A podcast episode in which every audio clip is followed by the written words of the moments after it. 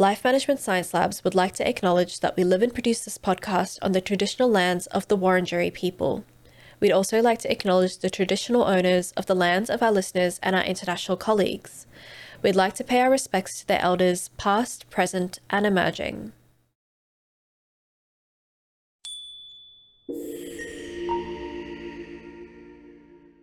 Hello and welcome to Reloscope, the Relationship Science Insights podcast produced by LMSL, the Life Management Science Labs.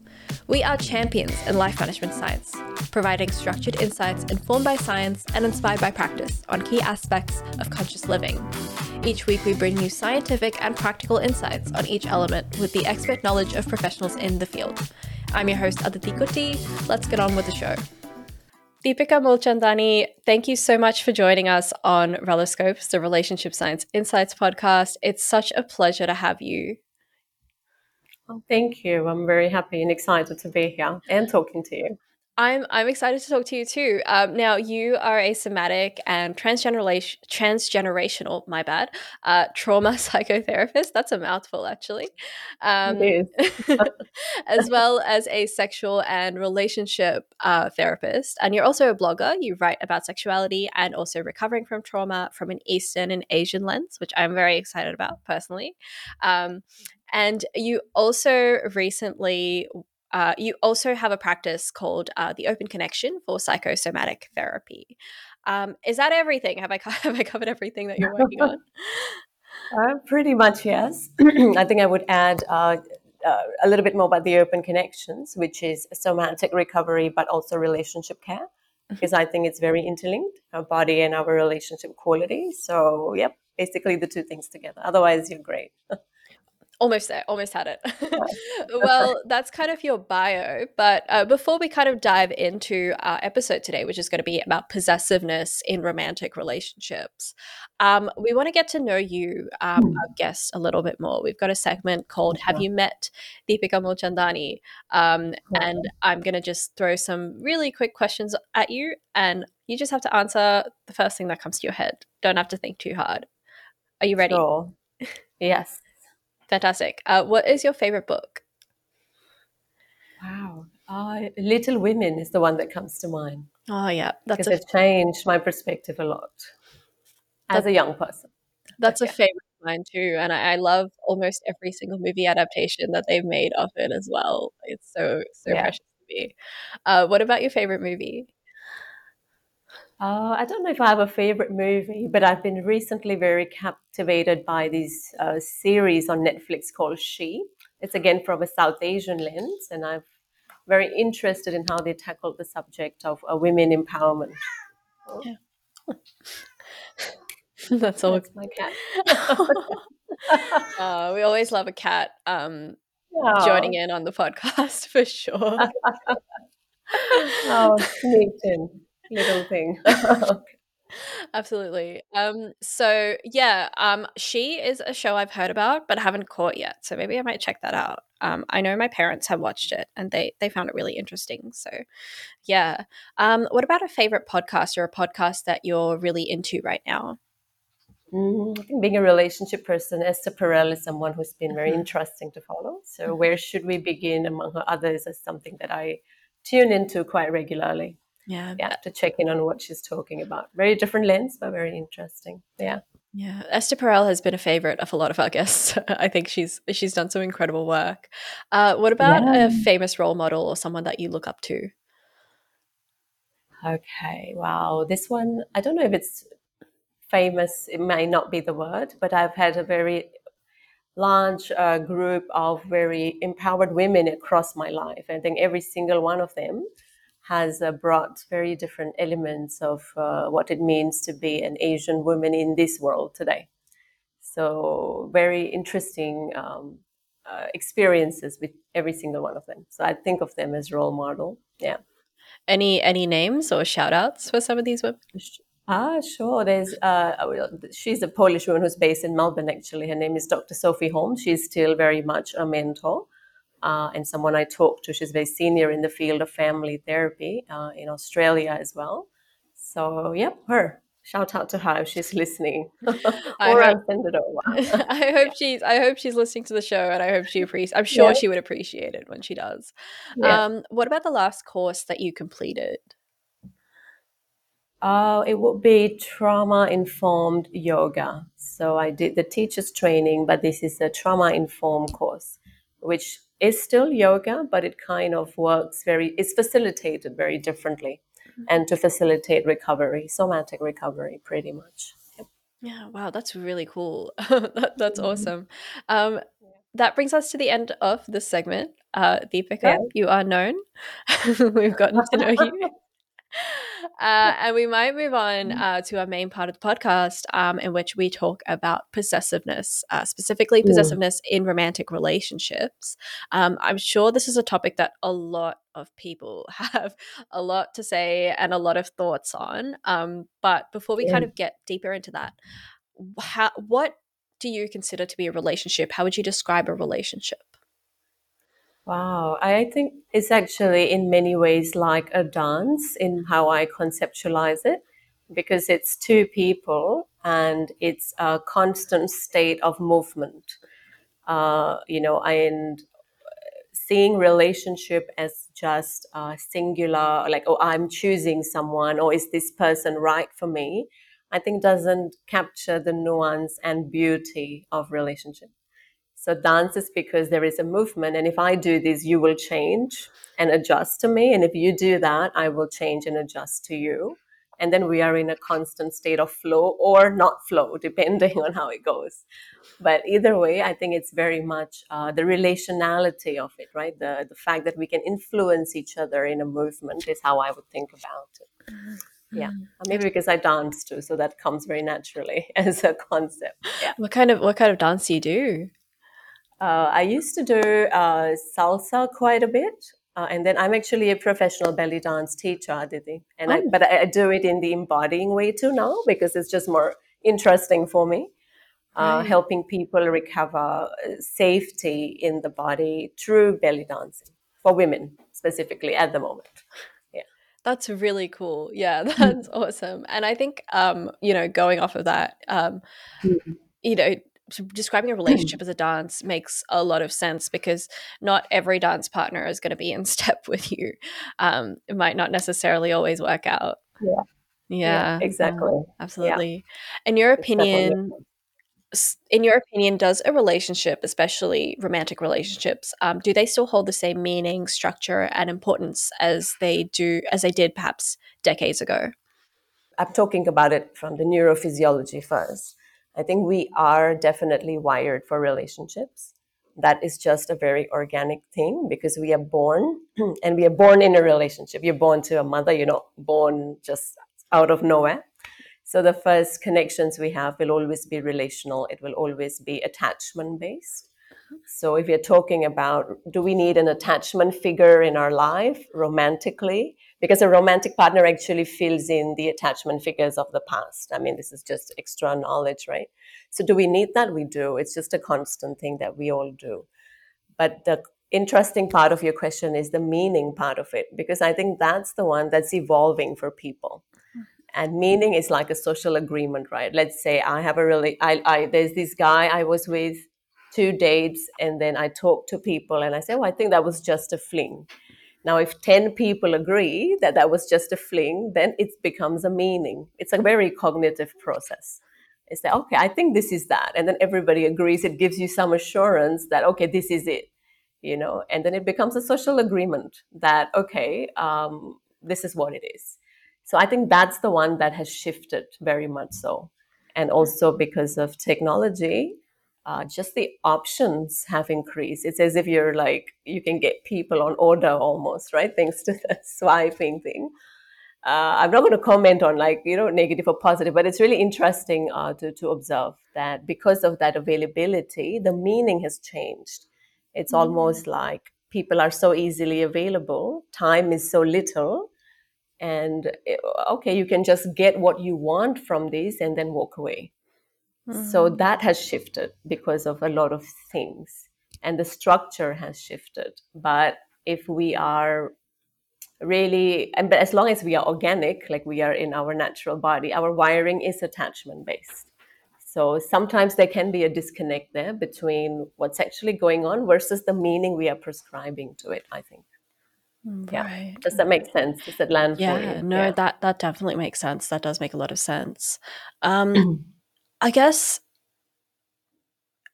I I would love to like focus on that, but our episode is about yeah possessiveness specifically. There's so much to unpack there. yeah, Um, totally but I guess moving on to um, our topic for today, what Mhm. is possessiveness? How do you define possessiveness? yeah i think if we are i mean i it's, a symptom if you like you know and i think i'm a therapist because i work with trauma like i you know you've already introduced it i think it's important to be able to look a little bit deeper than symptoms if we really are uh, wanting to um, have a healthier a a more holistic understanding of basically uh, possessiveness uh, and I see it as a very deep fear of loss uh, when uh, when we are behaving in that way. And that's not something new, actually. Like a lot of us, all of us, not a lot of us, we all have that fear of abandonment naturally, like I said, because we are wired for relationship. But in some people, it just becomes uh, a lot greater, a lot more Mhm. sensitized to that fear. And then what shows up after that is uh, possessiveness. That's how I would think about it. Is that your cat? Are you able to see him? yes, yes. Oh being Oh, I love it. He's usually not this cheeky. so he wants to be he wants to be a star. I love it. Um, so I guess how then does possessiveness affect, you know, a romantic relationship or various romantic relationships? Yeah, I think um, it, it can very much. Usually, what I notice, like when, when people who are in a possessive dynamic, uh, it actually can kind of affect your sense of self. Mhm. And people who are like in it and not aware of it, it's already like I I need to kind of justify my existence almost, you know, for, for the other partner. It's like everything I do needs to be, I have to answer for everything that I do. I have to, you know, explain to you why I didn't text you back with like 10 paragraphs to satisfy. So I think that if that dynamics maintain, that means that this justification continues. This means that the other person doesn't develop a sense of self that is healthy Mhm. and i think it affects the other partner too typically when it comes to possessiveness it's never about one person being possessive and the other is uh, uh, there, there's no nothing there. It's usually like a cycle like a loop the way we describe relationship right? It's very much a movement. Yeah. So i Mhm. think impacting sense of self is a big one. You can totally uh, spend a lot of your time in your life and productive years of your life justifying in a relationship as to why you needed to do things and yeah think that that is one of the biggest challenge in a possessive relationship. Mm. And I would imagine it would prime people on the receiving end of that for quite a bit of anxiety. I mean, not just within the relationship, but beyond it as well. yeah yeah exactly. Yeah yeah you just kind of you're right. I think it just adds to uh, the nervousness of things right? As to what did i do wrong? Mhm. what did i not do right? How did i not answer this person? So it's a preoccupation Mhm. with the relationship that can also take away from other more um, meaningful things in your life i think that's another thing to think about that because we're so preoccupied in relationship the relationship doesn't allow you and give you freedom and space to flourish in all the other areas of your life so that becomes your main uh, anx- anxious preoccupation yeah Yeah. and depends on severity too obviously yeah Yeah, absolutely. Well, I guess uh, we'll we'll talk a bit about like severity and the spectrum of that later, but I guess to begin, why do people get possessive in relationships? Is there personal ex- is, is there specific kind mm. of is it personal experience from previous relationships or could it be from yeah observing other people's failed relationships or is there just a natural tendency to be that way? Yeah, yeah. I think it goes back to the, this ab- the abandonment part of it. Mhm. Like I said, all of us have it. So we all do things to stay connected. we'll check in, we will call, we will text to know, are you there? You know, talking to me, are you still available for me? But in a, a great deal of people, actually, it's very sensitized. And because like I do somatic too, so that that actually becomes clear when you're you know watching how it affects their body, uh, how the sense of okay the person not answering a call, how does that actually affect uh, how they feel? It's a very big distress, and it's a very very real distress as well so, uh, and why does it happen? I think a lot of it can be traced back into dy- family dynamics and how a child interprets those dynamics. So, a lot of family dynamics, unfortunately, you know, uh, it's very uh, prime towards leaving someone to feel easily abandoned. Let's say if you do something small, I don't talk to you. So for a child, it's a great deal of distress when uh, you know a parent is not talking to you because that really leaves you alone and you're dependent. Like you need them for so many things especially if you're a young one. So that actually leaves that feeling of oh my gosh even if i do this minor thing uh, it's all uh, i'm going to be left behind. And for a child it's a very big distress so i think it carries on into adulthood until we become aware that's why talks like this are so important because this kind of raises the awareness on the thing but uh, yeah, so after this dynamics, this punitive, or I won't talk to you, or if you do something a bit wrong, I'm not gonna, you know, uh, mind you, or I'll punish you, even, you know. So these things actually car- uh, carry through into adulthood. Then it gets repeated in an adult relationship. Um, now, how destructive can possessiveness in a romantic relationship be? And is there like a spectrum of severity? Uh, how it actually can go from like simple and easy, like I said. And I think most of the time when it's worked out quickly is because the other party is more aware of it. And that's how it actually becomes, you navigate it better. But if there is no awareness and it continues for a long time, then yes, it can actually, anxiety, you brought it up very nicely earlier, and it can become very extreme anxiety. And the, i think the, the key part is affecting the sense of self and why i repeat that is because once we don't have a very good self concept then there's a lot of outcome that can come out from a relationship like that. That means that you stop being productive you stop uh, you know liking yourself you stop doing things you enjoy you stop finding motivation and you start to turn inwards is kind of one way to describe it so a lot of the blame goes that, okay, this must be me. And then that really can really make a person, uh, it takes a long, quite a while to recover from something like that. Yeah. To be able to kind of reclaim uh, that part of your life. So there is a severity. And I think the key is actually awareness. Uh, when you catch it early, you create a different loop in that relationship, you speak differently, or you get help, then it's great. But if it continues a long time, then yes, recovery does take time. Yeah. Yeah, absolutely. And I'm assuming that kind of the worst instances of possessiveness can kind of lend to more like abuse and abusive behaviors as well. Yeah. Yeah, exactly. Emotional abuse. And then it kind of moves into, yeah, it can get there. You, you're right. Or even physically. It just gets normalized, right? More and more control gets normalized. Uh, and the other person's power diminishes. And, and that's, uh, and when your power diminishes means abuse happens whether it's emotional, verbal, or even physical, or even sexual sometimes. So I think that Mm. yeah, the, the the the key part to think of is the disempowerment of a person. And once it's disempowered, it can actually go all the way to abuse. Yeah. Yeah. So that's probably the heart of it. The disempowerment of another human being is a big challenge in a possessive relationship that can be normalized, like you said. So we need to raise up the awareness to empower people to be a lot more present, a lot more aware, and more communicative. Yeah. Yeah, absolutely. So I guess if a person is possessive in one relationship, does that mean they will continue to be possessive in other relationships as well? Yeah, th- there is a greater chance that it repeats. So you find people who Mm. kind of goes into that same relational dynamics with you. So that is uh, very, very possible. Uh, however, there are also good chances that you meet somebody different and then that there's uh, what we call like we call it like a corrective experience. So that means you have a very different uh, experience from the norm.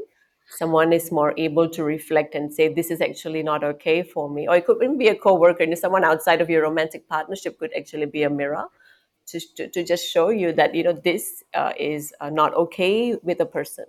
And this actually is not even okay for you to continue to be in a cycle like this because it's not a collaborative space it's a space where you're dominating where you're controlling you know and mm-hmm. and control i think it goes both ways.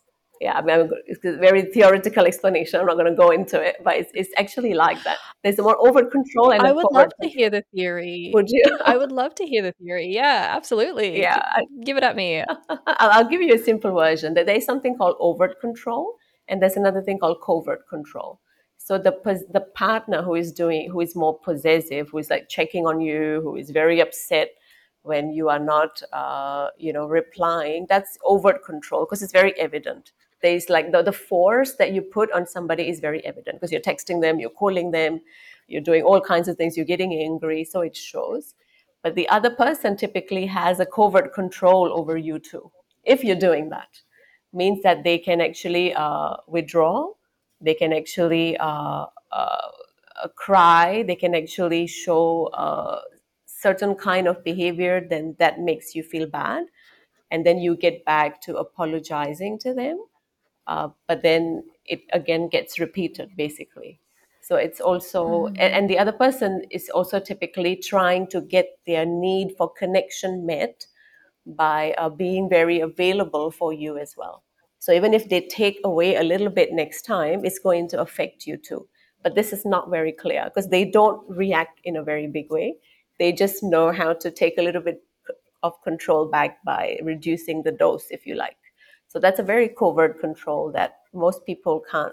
It's not easy to to, to look out for, but it's just it's, it's, a loop. That's why it's a dance, right? It's a yeah, it's a yeah. whole big circle. Yeah. Yeah, absolutely. Uh, it, like I'm thinking off the top of my head, like guilt tripping um, and like bargaining and that kind of thing can absolutely be a covert kind of method of controlling another person. Like yeah. it just seems like a normal thing that you would do, but I, I feel like some people might just do it unintentionally as well. Do you do you find that? Oh yeah, yeah. I, I largely do not believe this these things are intentional. There are occasions, of course, where it's really it is, but largely I I, I really think it's it's a so you're so in the dance, you're so in the movement, you don't realize what you're doing until it gets pointed out or something big really happens, like someone really really like the, blows a big. Uh, uh, emotional reaction or something happens and then you pay attention to it but typically it's really just a movement it's just, relationships are very subtle i think um, so i guess honing in on that trusting loop that you were talking about what mm. are three good things you would say about this practice uh, i think what it happens is we allow a, a, a couple to move away from a dynamic of mistrust uh, into trust. That would be one uh, that top of the mind. Second is is an opportunity to actually focus on feelings and emotions. Something that I think uh, we talk about, but we don't necessarily uh, can identify them correctly. Uh, but when we practice this, it actually tunes us inward, tunes us into what we actually feel. And third is it just goes back to changing up communication communication skills, using the right words is always important in relationship. Uh, and it's always important because then what you transfer across feels safer. Yeah, it becomes a safer dynamic altogether. Mm.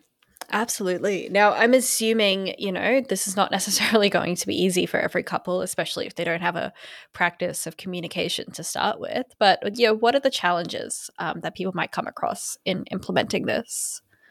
Yeah, I think the first thing is that you know the, the triggers of this is it's very quick. So when it happens, you don't always you can't always catch yourself on time just because like i said we live very busy lives anyways so that really doesn't help too you can't slow down reflect all the time you're just moving so that would be the greatest challenge is to really understand that and I think when you when that happens, at least you can look back and give yourself a little bit of a grace there to say that, you know, I actually had these very big feelings about my partner. and then I kind of texted them continuously. Uh, and then find ways to to repair that later. But I think that will be the biggest challenge. The trigger just happens really, really fast. You know, the the running joke is always we think we are very logical and clever, but I think once we understand how our nervous system and body works, we realize that oh, we are actually far more impulse driven. So yeah, it's a fun part of being a person, but I've found that humans can be very, very driven by emotions and lack of logic rather than anything else. Absolutely. absolutely.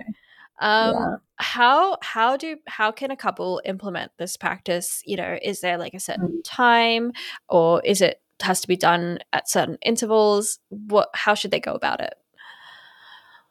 Yeah. I mean, if a couple is already aware of these dynamics, then like I said, a very easy resource to just look up right after this is that feelings wheel.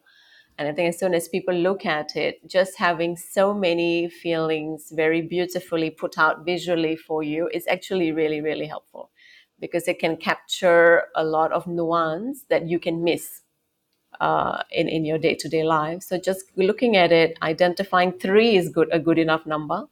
Three things that you are feeling in your relationship. One, two, three, and that can be your talking point you know that's first. And another thing that works for we, we use this in, in couples therapy is it's good to have an experience with a therapist actually because it actually gives you a trial.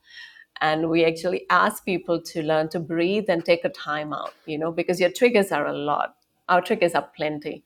So if you can at least even go okay i, I just need a, a stop here. I can't continue it's too much for me. Give yourself a break. Learn to breathe. Breathing exercises are everywhere now.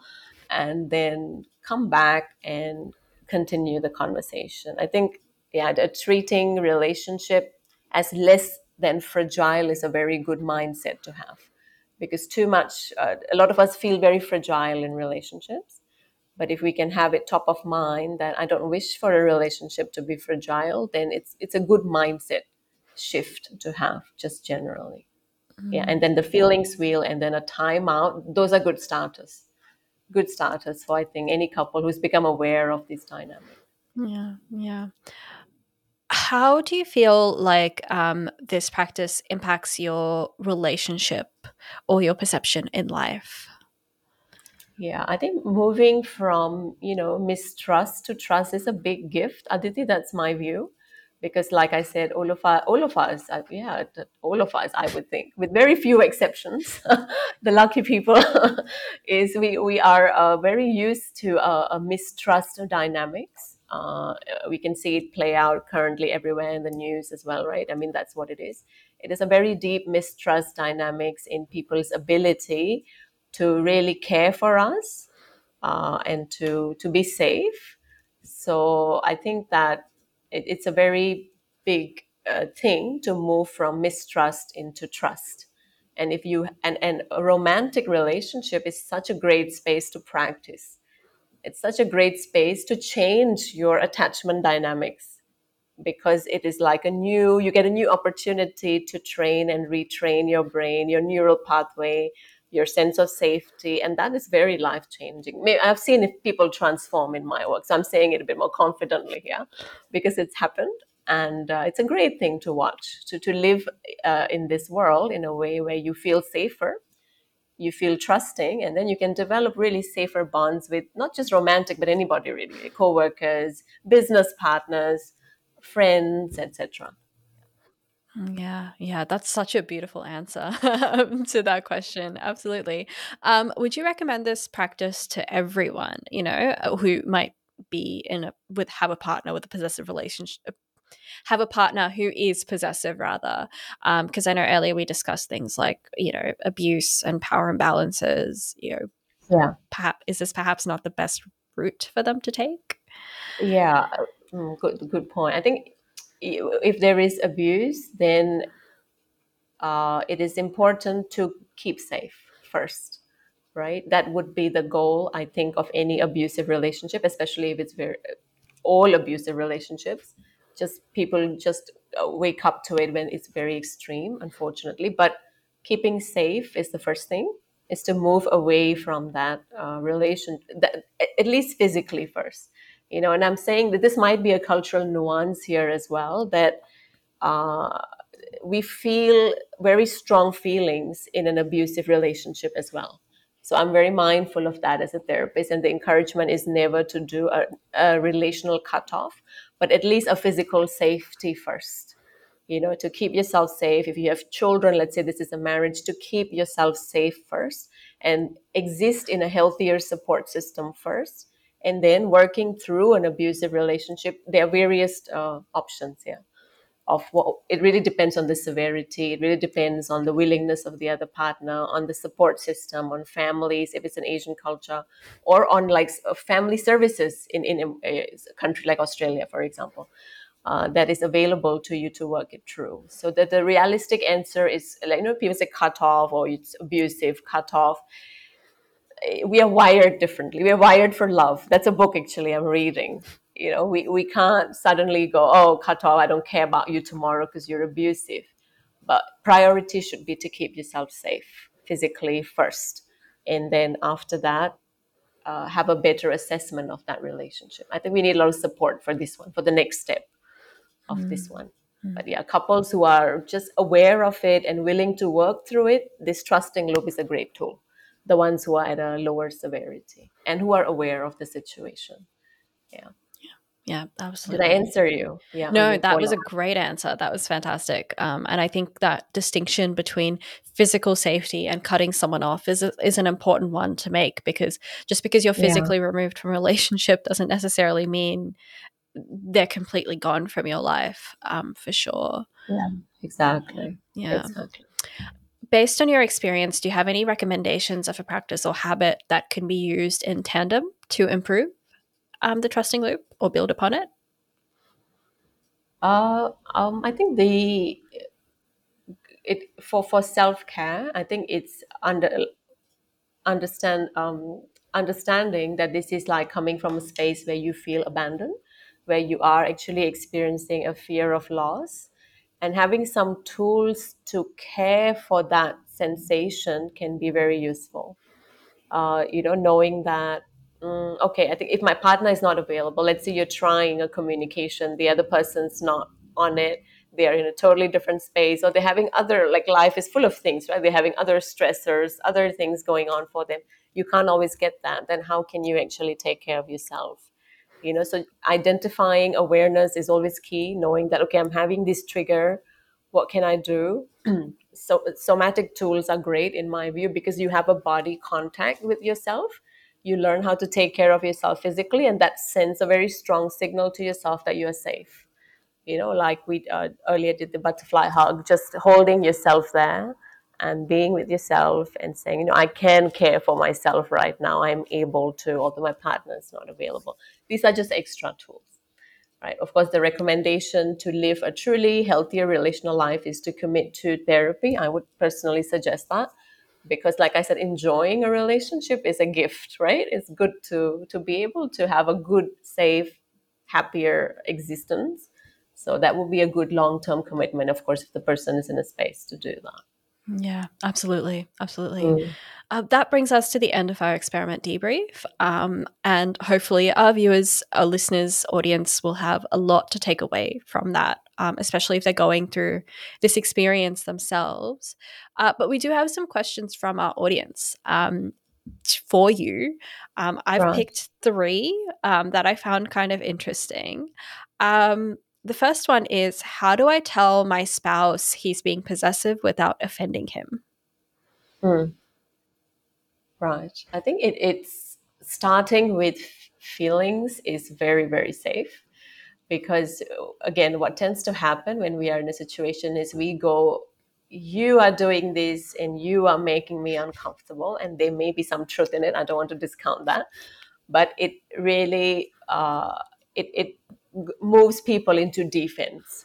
So in a relationship dynamic, once defenses are up, there's no success there. There is zero success when defenses are up. So it's always thinking about safer because when it's safer, defenses are low. When defenses are low, the, the more logical side of your brain we call it prefrontal cortex uh, in, in uh, generally speaking it's more active it's more ready and available to take in information and to digest and to process and hopefully land in a slightly better outcome.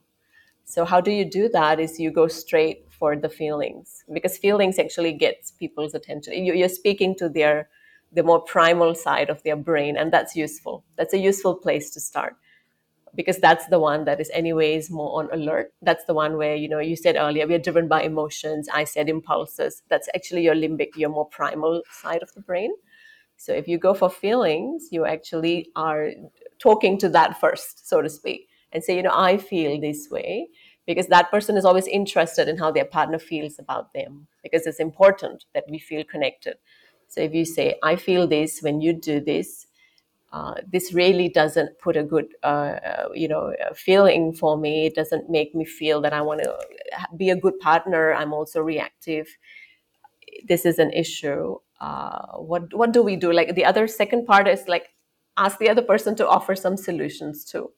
And i say that because then they, they're thinking they're moving from our primal brain to our so-called more clever brain like more logical analytical information processing. And that's a good that's a recovery actually.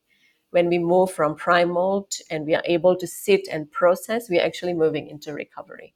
Yeah small steps but it's a good step. It's a good direction yeah, I feel like that advice is really applicable to so many different aspects and so many different issues within a relationship as well. Like, if you just don't accuse the partner and kind of move into just firstly just focusing on how it affects you as opposed to yeah. what their actions i feel like that reframing can help in so many different ways across so many different issues yeah exactly. Yeah absolutely. Um, next question um, this was a really interestingly worded one um, so i'm mm-hmm. not sure how you're going to take it. Is being possessive in a relationship insanity? What is a limit that one should not cross one should not cross is it insanity? Is yes, that the word? In- insanity. That's that's the word oh, that was used. Yeah. Oh, yeah. This uh, activates my no label side. uh, I think it depends how you define insanity. Like the severity can be so intense in some dynamics. It does feel like someone's going crazy here, for sure you know i mean i'm losing using these words loosely not clinically yeah. uh, you know because it can like even for i have growing up as a young person i've watched people in relationships. I always consider myself a bit more perceptive. I'm more like observe, observing kind of a person. But i've watched people in dynamics where you are looking at them it feels like insanity. It feels like you know something here is not okay. But this is me talking as a as a viewer of it I'm ext- I'm not in the situation. Uh, but yeah, within in when you are in it, because you know dynamic is it goes straight for your primal brain. It can feel normal to those who are in it. You see, so it really depends who is talking. As an observer, yes, it could look quite uh, quite severe, but for the people in it, it's oh, this is very comfortable. This is like home. Mm-hmm. So it really depends where your viewpoint is. I would actually answer it like that. Yeah. I feel like I feel like the term insanity is is, is so strong as well. Like yeah. I don't I don't know if that's um, I mean relationship issues perhaps that's how I would describe possessiveness, but not not insanity. Yeah. That's a little different. um, next question, um, and we touched on this a little bit already. Um, how can you extract yourself from a possessive relationship in a safe manner? Mm, okay how can you do it in a say it's it actually goes back to that like if you go straight for the feelings you diffuse defenses first. That is the safest way to do it. Mm-hmm. and then of course if you need to extract yourself physically then that is what you communicate next. And basically say uh, i'm not feeling very safe here with you and i need to and uh, isolate myself move away somewhere uh, you know where i feel safer and then we can work things through later something like that. So it really depends. This is very situational.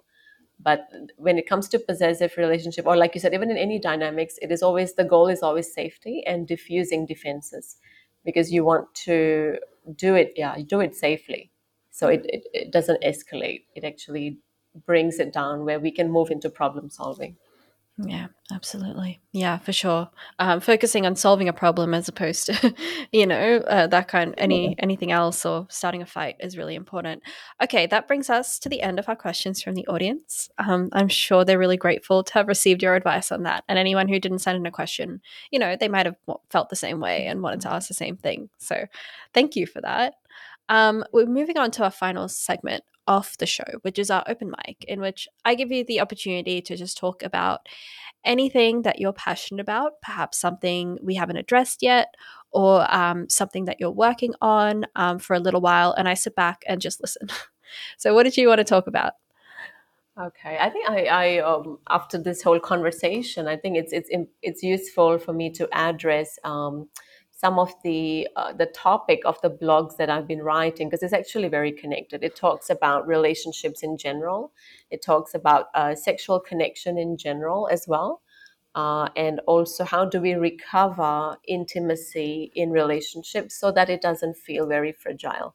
So interestingly, these are topics that I feel are uh, is very relevant to the times we are living in and uh, the the goal is always to be able to increase trust and safety in relationship and this is really a skill and this is really a process and a good place to start for this process is first is recognizing how the how our self-protective uh, mechanism kicks in our body when we are in a relationship when we are in a trigger, when we are going through a big uh, challenge in a relationship, what happens to us?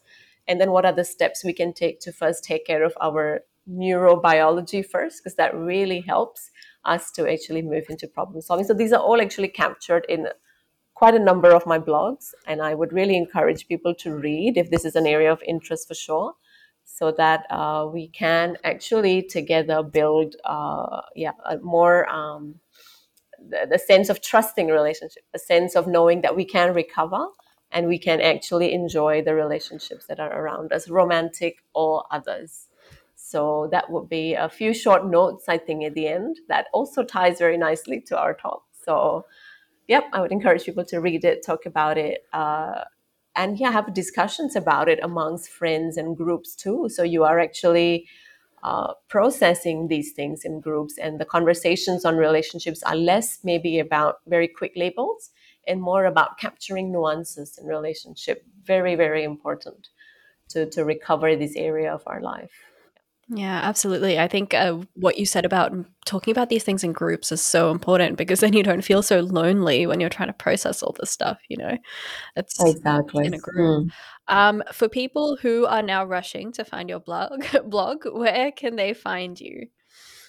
Okay, for now they're all on Medium. So if you type my name, Deepika Mulchandani Medium, you should go there straight away or the other resources where there is also a free relationship assessment actually and a free sexual wellness assessment that's on my site resource site. It's it's on theopenconnections.podia p-o-d-i-a and all the assessments are there the relationship uh, guides are also there and the access to the blog can also be from that. So that's actually a bit of a hyperlink for all the others and I'd encourage people maybe to go there straight first, theopenconnections.podia, and all of that is over there.